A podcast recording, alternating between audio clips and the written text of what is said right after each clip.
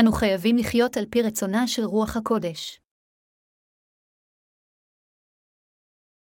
בראשית 3.28-17, וישמעו את כל יהבה אלוהים מתהלך בגען לרוח היום, ויתחבא האדם וישתבו, מפני יהבה אלוהים, בתוך עץ הגען, ויקרא יהבה אלוהים אל האדם. ויאמר לו אכהה ויאמר את קולך שמעתי בגען, וירא כי ערום אנוכי ואחווה ויאמר מי הגעית לך, כי ערום התאה, המן העץ.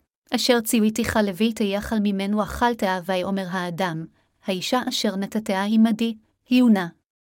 תנהה לי מן העץ ואוכלה, ויאמר יהבה אלוהים לאישה מה הזאת עשית, ותאמר האישה, הנחש השיעני ואוכלה, ויאמר יהוה אלוהים אל הנחש כי עשית זאת, ארור התאה מקל הבהמה, ומכל חיית השדה, על גחונך תלך, ועפר תאכל כלימי חייך ואיבה אשית, בינך ובין האישה, ובין זרעך ובין זרעה, הוא ישופך ראש, ואתה תשופנו עקבה אל האישה אמר.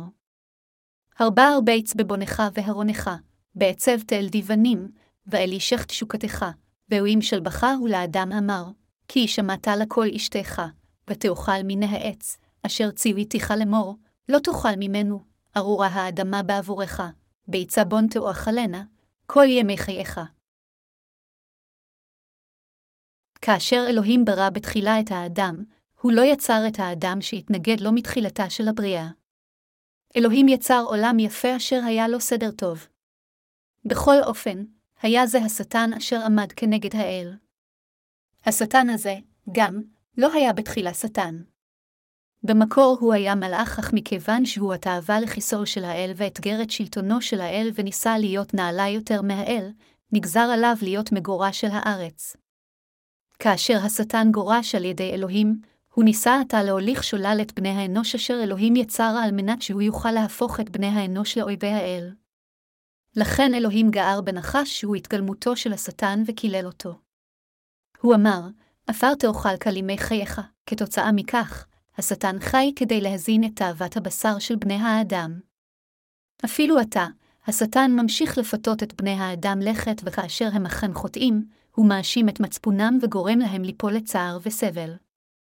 מוזיקת הפופ בימים אלו, אשר משגעת כל כך הרבה אנשים צעירים, הופכת יותר מדי לשטופת זימה ושערורייתית בחו"ל, כאשר להקת חובבי רוק כבד מנענים את ראשם, ההמון המשולהב מסחרור האורות ומהקולות הגבוהים מסיר את בגדיו רוקד ביחד והופך את זירת האירוע לטירוף סוער.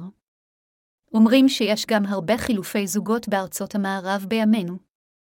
החטא עולה על גדותיו בכל רחבי העולם. השטן משתמש בסביבה כמו האינטרנט לעורר את תשוקות האנשים לטירוף. כאשר האנשים משולבים כך על ידי תאוות הבשר, זה נותן סיפוק גדול לשטן. כאשר תאוות הבשר מתעוררת באנשים והם עושים חטא על פי תאוות הבשר שלהם, ובמקום לעשות את דבר האל הם ועסוקים באופן כפייתי במשהו אחר, אנו יכולים להסיק באופן בטוח שהשטן נמצא בפעולה. על ידי שהוא מסית לטירוף בלב האנשים, השטן מונע מהם מלחפש אחר האל וגורם להם לעשות חטא ועם חטא זה, הם עומדים כנגד צדקת האל. השטן ניזון מתאוות הבשר של האנשים. הוא מוליך שולל אין ספור אנשים ובסופו של דבר גורם להם לשרת אותו. אלוהים דן את השטן, כי עשית זאת. על גחונך תלך, ועפר תאכל כלימי חייך, המשמעות שהשטן אוכל כאן עפר היא שהשטן ניזון מחטאי האנשים. כך השטן עובד בעולם הזה למנוע מהאנשים מסרט את האל, שרק יפלו לתאוות הבשר, ובסופו של דבר ילכו לגיהינום ויהרסו. השטן אומר לאנשים לא לשרת רק את צדקת האל, אלא לשרת את החומריות של בני האדם. הסיבה לכך שאלה אשר לא נולדו מחדש שונאים את הנולדים מחדש זה מפני שהאחרונים אינם משרתים את החומריות של הראשונים. כמובן, אפילו הנולדים מחדש אינם יכולים לחיות ללא הדברים החומריים. אך עדיין, הם שונים בדבר אחד מאלה אשר לא נולדו מחדש, וזה שהם משרתים את האל באמונה. לפיכך, כאשר השטן מנסה להשתלט על ליבנו ולגרום לנו להיכשל במחשבות חומריות, אנו חייבים לצוות אותו, על ידי אמונתנו בצדקת האל, ללכת. אם נפעל אחרת ונתייצב לצד השטן, אז אמונתנו תגבעה. חבריי המאמינים, כדי לשרת את צדקת האל אתם חייבים בצורה חד משמעית להביס את השטן על ידי האמונה. מכיוון שיהודה לא עמד כנגד השטן אלא התיידד עמו, הוא עשה שגיאה נוראית שכזו. בראשית שלוש וחמש עשרה דקות אומר ואיבה השיטה, בינך ובין האישה, ובין זרעך ובין זרעה, הוא ישופך ראש, ועתה תשופנו עקב, האישה כאן אלו בני האדם. בני האדם והשטן הם אויבים אחד לשני. אך לפני שאלוהים קילל את הנחש, גם בני האדם וגם השטן היו בריות חברות, לא אויבים. החברים של הנחש הם אלה אשר הולכים רק אחר החומריות שלהם. לכן, אלה אשר נולדו מחדש על ידי האמונה בבשורת המים והרוח, ואלה אשר לא נולדו מחדש והולכים רק אחר החומריות שלהם, הם אויבים. אויב הוא לא מישהו מיוחד באופן ספציפי. אם מישהו מחשיב את אויב האל כחבר, אז הוא בעצמו יהפוך לאויב האל. וברגע שהוא יהפוך לאויב האל, הוא גם יהפוך לאויב הצדיקים. זוהי הסיבה מדוע עלינו לעולם להיכשל בלהחשיב את השטן כאויבינו. אלה אשר נסחפים הלאה מרצון האל יהפכו בסופו של דבר לאויביו. בקיצור, אנשים שכאלה ישלחו את אחיהם למוות. בביטוי זרעה, כאן הכוונה היא לישוע המשיח. ישוע המשיח בא כזרע של האישה, המושיע, והוא לקח את כל חטאי העולם באמצעות טבילתו, מת על הצלב כשהוא נושא חטאים אלו, וקם לתחייה מהמתים תוך שלושה ימים. בעשותו כן, הוא מחק את כל החטאים אשר השטן שתל בבני האדם. המשמעות של "הוא ישופך ראש" היא שישוע יעקור מן השורש את החטא והמוות שעליהם שולט השטן. במילים אחרות, המשמעות היא שהמשיח ימחק את חטאי בני האדם.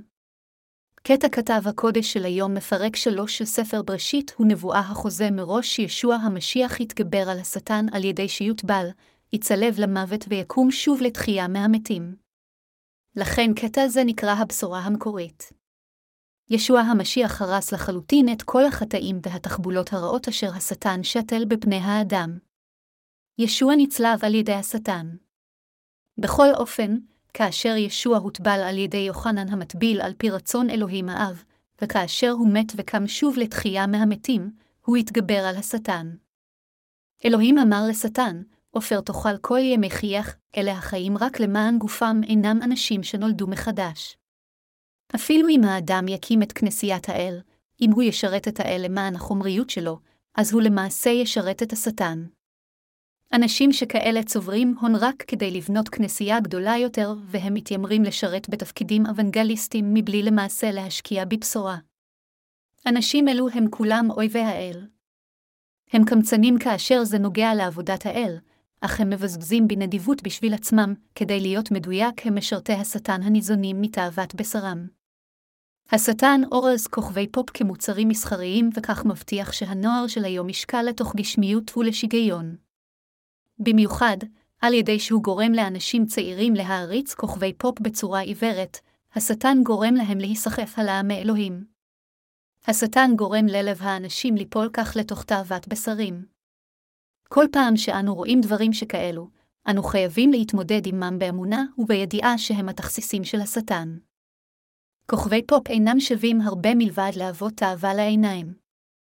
לאחרונה, שחקנית בקוריאה צילמה תמונות עירום תחת שם הנושא של נשות רווחה, אלו היו נשים אשר עסקו בכפייה בעבדות מין על ידי הצבא היפני לפני ובמשך מלחמת העולם השנייה, והיא גונתה נמרצות על רקע אתי ונתבעה על ידי קבוצת הקורבנות. כמו כולם, גם אני אוהב להסתכל על תמונות עירום. סוג של תמונות שכאלו זמינות בקלות בכל מקום משלטי חוצות ועד האינטרנט. אך אין להם שום משמעות.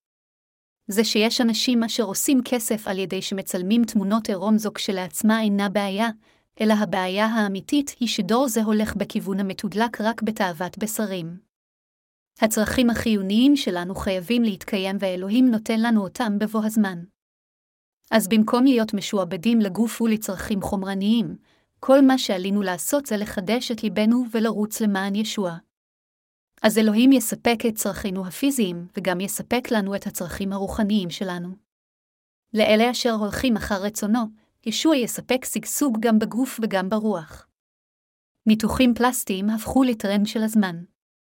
מבין אלה אשר קיבלו את מחילת החטא אם יש מישהו אשר איבד את שפיותו וחושב, אם ברית מילה מותר, אני רוצה גם לשנות את פרצופי, זה לא בגלל שברית מילה אסור לנו וכך גם איננו יכולים לאשת ניתוחים פלסטיים, אלא אנו בוחרים שלא לעשות אותם מכיוון שהם לא מביאים תועלת. כל הבחורים הצעירים האלה שעמאל, אל תלכו שולל אחרי הופעתן החיצונית של אנשים. זה הכל לא יותר מאשר מקאפ. תלוי איך משתמשים בקוסמטיקה וכיצד שמים אותו על האור, אשליות אופטיות שונות נוצרות. אם אתם מתחתנים עם מישהי רק בשביל אטרקציה פיזית, לא רק שתתייאשו, אלא גם אתם תמותו מבחינה רוחנית. הצדיק צריך לשבח לא את הופעתה החיצונית של האישה, אלא את היופי הנובע מתוכה. זוהי הסיבה מדוע התנ"ך אומר, אל תחמוד יפייה בלבבך, ואל תיקחך, באפפיה, משלי 6.25. כאשר הייתי צעיר, אני, גם, הייתי הולך שולל על ידי אשליות אופטיות שכאלו. התכלית המעשית של הקוסמטיקה זה להגן על האור מפני תנאי מזג האוויר. אך עם הזמן שחלף אנשים החלו לשים ממקופף כדי להראות חושניות. הופעתם החיצונית של הנשים השתנתה באופן ניכר היום. יכול להיות שזה מכיוון שאני מעיירה קטנה, אך כאשר אני הולך לעיר הגדולה, כל אישה נראית כל כך יפה שבקושי אני יכול לראות מישהי מכוערת, אין ספק באשליה האופטית. נשים בעיר הגדולה נראות כולן אותו דבר, והתסרוקות שלהם והלבוש נראה הכל אותו דבר. הפנים של כולן לבנות כאילו עברו הלבנה אישית. אך כאשר אני מסתכל מקרוב, לכולן יש מקאפ. הקוסמטיקה התקדמה כל כך שתלוי מה הנשים ישימו, הן יראו לגמרי שונות. יכול להיות שזו הסיבה מדוע הנשים מבזבזות כל כך הרבה כסף בדברים שכאלו. אינני מדבר על מי נראית טוב ומי מכוערת כאן. הנקודה שלי היא שאנשי העולם מייפים את גופם יותר מידיי. העולם הזה משקיע יותר מדי בעיצוב הגוף. בהשוואה עליהם אחיותינו בקושי שמות איזשהו מקאפ. אני, גם, יודע היטב שאם אני רוצה להיפטר מהכרס שלי, כל מה שעלי לעשות זה רק לאשפז את עצמי בבית חולים למשך מספר ימים. עם ניתוח לשאיבת שומן, אהיה כרף עין שוב רזה. אך אומרים ששאיבת שומן אינה ערובה לכך שהאדם לא יחזור להיות שוב שמן, ולכן עליו לשמור על דיאטה. בימים אלו, בכל אופן, עליי לשים לב למבניים שלי שלא יעברו את ה-38 אינץ'. אני מנסה להקפיד על הדיאטה שלי כדי להישאר בריא ולהימנע מהשמנת יתר. אם אאבד את בריאותי, תהיה לזו השפעה מזיקה על עבודת האל. אלוהים אמר, עפר תאכל כל ימי חייך, המשמעות של זה היא שהשטן ניזון מתאוות הבשר של האנשים. השדים מסיתים את לב האדם לחטוא והם ניזונים מהחטאים אלו. מה קורה כאשר האנשים עושים חטא? הם עוזבים את אלוהים מאחור ובסופו של דבר מאתגרים את שלטונו. לכן זה נכון שהשטן ניזון מהם. בכל אופן אדונינו מחה את חטאינו ואת ההרס אשר השטן שתל בנו בני האדם, הכל על ידי שבא לעולם הזה, לקח את חטאי העולם באמצעות טבילתו, נשא אותם על הצלב, נצלב ושפך את דמו, מת על הצלב וקם לתחייה מהמתים. ישנם עדיין אנשים רבים אשר הולכים שולל על ידי השטן וממשיכים לשרת רק את בשרם. אנשים שכאלה נמצאים אפילו בתוך הנולדים מחדש. הם הולכים אחר השטן ולא מתייחסים אליו כאל אויבם. אנו חייבים באופן אמיץ להביס את כוח החושך. אפילו המשפחות שלנו יכולות להפוך לאויבינו. כאשר זמן הצרה יגיע, אויבים אלו יבגדו וימסרו אותנו להוצאה להורג. זוהי הסיבה מדוע לעולם אל לנו להתחבר שוב עם אלה אשר אלוהים הצהיר שהם אויביו. אנו חייבים באופן ברור להבדיל בין אויבינו לבין אנשי האל.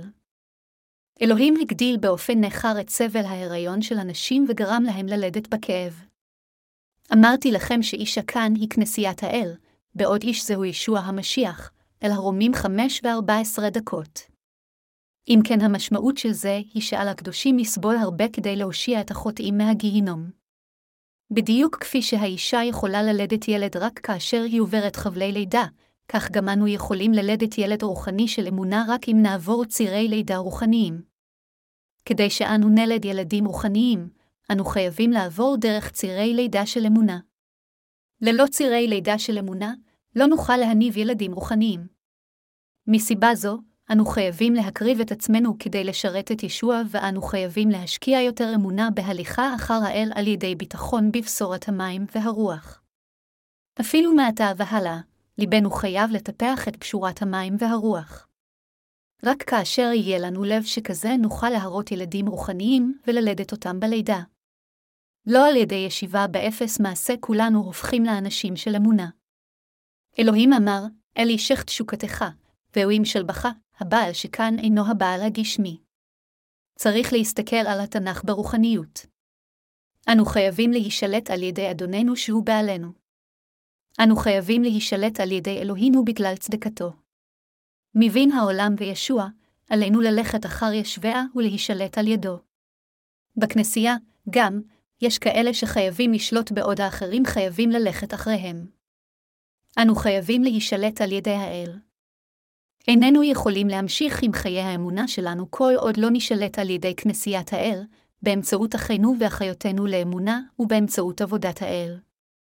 אלוהים שולט בנו באמצעות כנסייתו, ואנו מתאמנים עם משמעת רוחנית של אמונה בכנסיית האל באמצעות עבודתו. כאשר המחשבות החומריות שלנו נשברות, אנו מאומנים מבחינה רוחנית. רק כאשר אנו מאומנים מבחינה רוחנית כל הקשרים הרוחניים שלנו יכולים להיות בריאים. אינני מדבר כאן על הנישואין הגשמיים, אלא אני אומר שישוע הוא החתן שלנו, ואני יכולים לשמר את נישואינו עמו רק כאשר אנו מצייתים לשלטונו. אלה אשר לא אוהבים את הרצון הזה יש להם בעיות בחיי הנישואין הרוחניים שלהם, והם ינטשו על ידי ישוע. אלה המתגרשים מישוע לא יוכלו ללכת אחריו, ולא יוכלו גם ללדת ילד לישוע.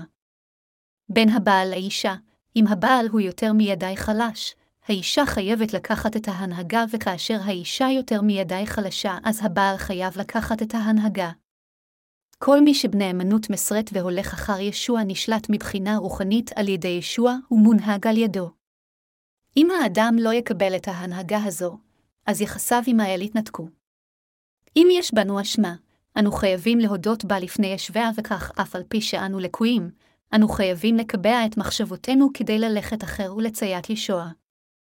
אם אחרת נמשיך להתעקש על נקודת המבט שלנו ועל צדקתנו, הכל ייגמור מבחינתנו.